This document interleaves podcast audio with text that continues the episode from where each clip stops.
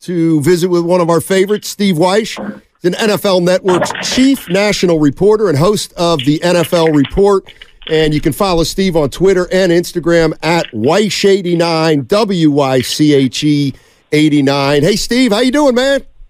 I'm doing great, gents. How are you guys doing? We're starting to build up for this 49er Eagle game here. Uh, we had a little hiccup last night with the Golden State Warriors in Sacramento, but uh, obviously that Sunday game is is big. Is this the biggest game of the NFL so far this year, you think? Oh, absolutely. Absolutely. I mean, they, they, there's a big one every week, but this is huge just because you know, it's clear these guys don't like each other you know, you you were revisiting the scene where Brock Purdy got hurt. The Niners felt that had he stayed healthy, they would have had a shot to win the game. The Eagles aren't trying to hear that. Um, so yeah, I mean, it's it's got all the elements of a nice, spicy playoff like game. Steve, I need your help because I'm watching the 49ers and the great Kyle Shanahan, but we all know he's 0 36 when trailing by eight plus points in the fourth quarter. And, you know, we always hear, get a lead. The Niners need a lead. And then I look at Philly, Steve, and I'm like, oh, they could have lost to Dallas. They could have lost to Washington. Uh, KC had them down 10, but yet they come back and Hurts plays his best ball. So, which one would you take? You know, is that Sirianni, Kyle? How do you view those stats? Because I, I think that's all going to come to head Sunday stylistically that, you know, one team knows how to come back and the other can't. That's a great, great question. Um, I'm not saying I don't, you know, the numbers are what they are. I'm not saying the Niners can't. Right. Um, but they are built – in some ways like a dome team. Play with the lead, let your pass rushers get after the opposing quarterback. But we've seen them go toe to toe before as well. We've seen them win some close games. It's that eight point deficit, you know, where you've got to score and get a two point or a two possession game. Look, I mean, right now Philadelphia's got a clutch team. They make plays when they have to make them. Their quarterback makes plays. Their offensive line is insane.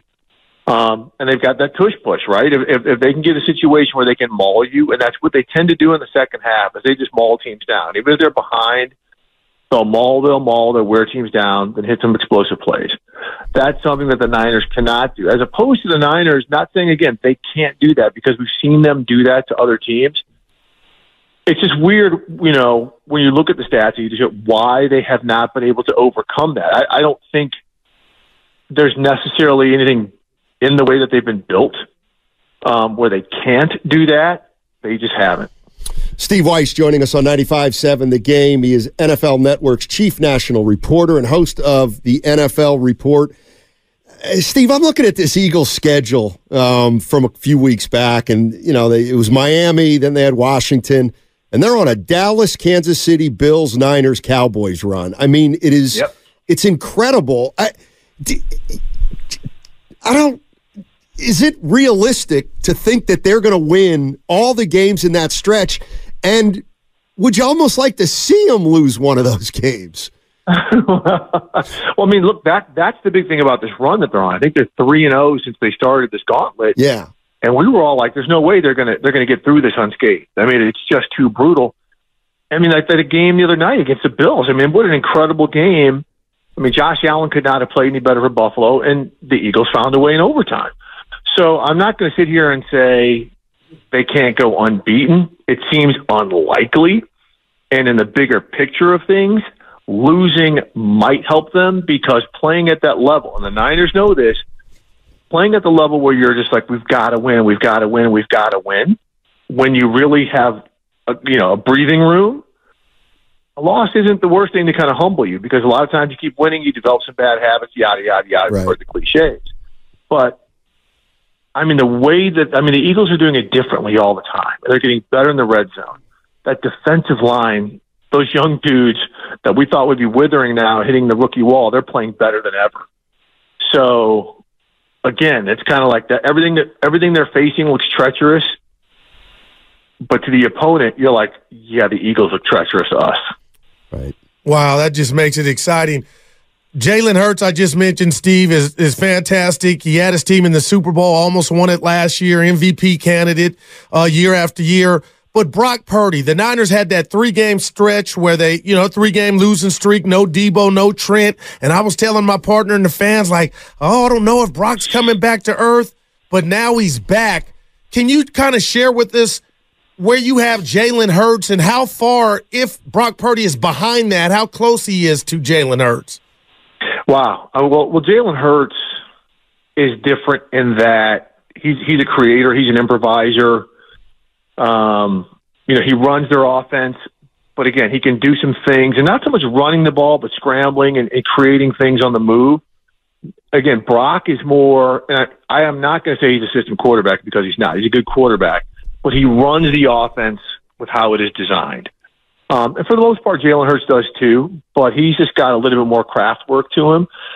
And, you know, and you're going to talk to people when it comes to MVP voting who'll, who'll give it to Jalen 10 times out of 10 because of the athleticism, because of some of the special stuff, because of the clutch performances. But again, Brock, tell me something he doesn't do well. I, hmm. I'm, I am, a, I am such a fan of his. Uh, like, I, I just don't want to hear people say, "Oh, the arm strength." I've seen him rip it, man. You know, whatever. I, there's nothing I haven't seen him not do. Yeah, and, and that's kind of what, what I want to ask you about, too, is obviously Patrick Mahomes is a Super Bowl winning quarterback, uh, eight and three in the postseason. All right, Burrow's not in there right now. So I'm looking at the quarterbacks of the teams that may win it. And you got Lamar Jackson, you got Josh Allen, let's let's just put him there, Jalen Hurts, Dak Prescott, and Brock Purdy. I what what my feeling is is I don't look at Purdy. I guess what I'm asking is does does Purdy give you as great a chance as any of those other four or five quarterbacks that have yet to get it done? Or do you look at Purdy as, you know what, he's he's below those guys, so he's going to need to do something? Um, it's a great point. I would throw Tua Tagovailoa in that yeah. mix too. By the way, fair. Um, I mean, do you think the 49ers have a quarter? Uh, when I yeah, list all those quarterbacks, no, he belongs, right? No, he, he he absolutely belongs. And just let's let's go back to what we're revisiting. Let's go back to the NFC Championship game. Does anybody think if Brock Purdy was healthy that that game would not have gone down to the wire? Uh, I'm not saying the Niners would have won it, but it would have been far more competitive than it ended up being. Um, and so he's right there. I mean, he's right there. All those teams have are, built solidly across the board, especially their their fronts. I mean, that's where the NFL is now. You have a good offensive and defensive line. You've got a shot. Um, and I, I would include Brock in that mix with everything because, again, when they had that three game losing streak, he was turning the ball over. He protects the ball, they win. And, and, and again, that's not a system quarterback. That's a guy who is very, very good in the system that they play. No doubt. Steve, both these teams have a great running game with Swift and McCaffrey. And I know the line of scrimmage is where the games are won at. But is this going to sound crazy? Is the dirty little secret this the Eagles secondary and the fact that we saw, you know, Dak and, and Mahomes you know, drop passes and Josh Allen last week have success in the air? Would you at all be shocked if you see Brock Purdy come in here with Aiyuk, Deebo, and Kittle and, and, and try to make some noise that way? No, not at all. I mean, everyone in the league knows that you're not strong at every at every spot, and mm. and for the Eagles, it's their secondary. You know, now I think getting Kevin Kevin Byard helps out a lot. That dude makes timely, timely plays. So so that was a great move. But people know their corners. They don't have the speediest corners in Bradberry, Deebo's favorite, and Darius Slay. But they're crafty, right? They're crafty players. So I think this is where Kyle is going to have to scheme them up you know, he's going to have to motion those guys. Don't let those guys get hands on them. Let them let them get some some plays, some explosive types of plays. The thing is, the O line's got to protect because those dudes yeah. are humming. Haason Reddick, I mean, they got hunters, man, and they've got, and they come in waves. They've got so much depth um, on that defensive front and on the edges and the interior. That's going to be the, the huge issue for the Niners offense because you know the Eagles are hurting. They're hurting at linebacker too.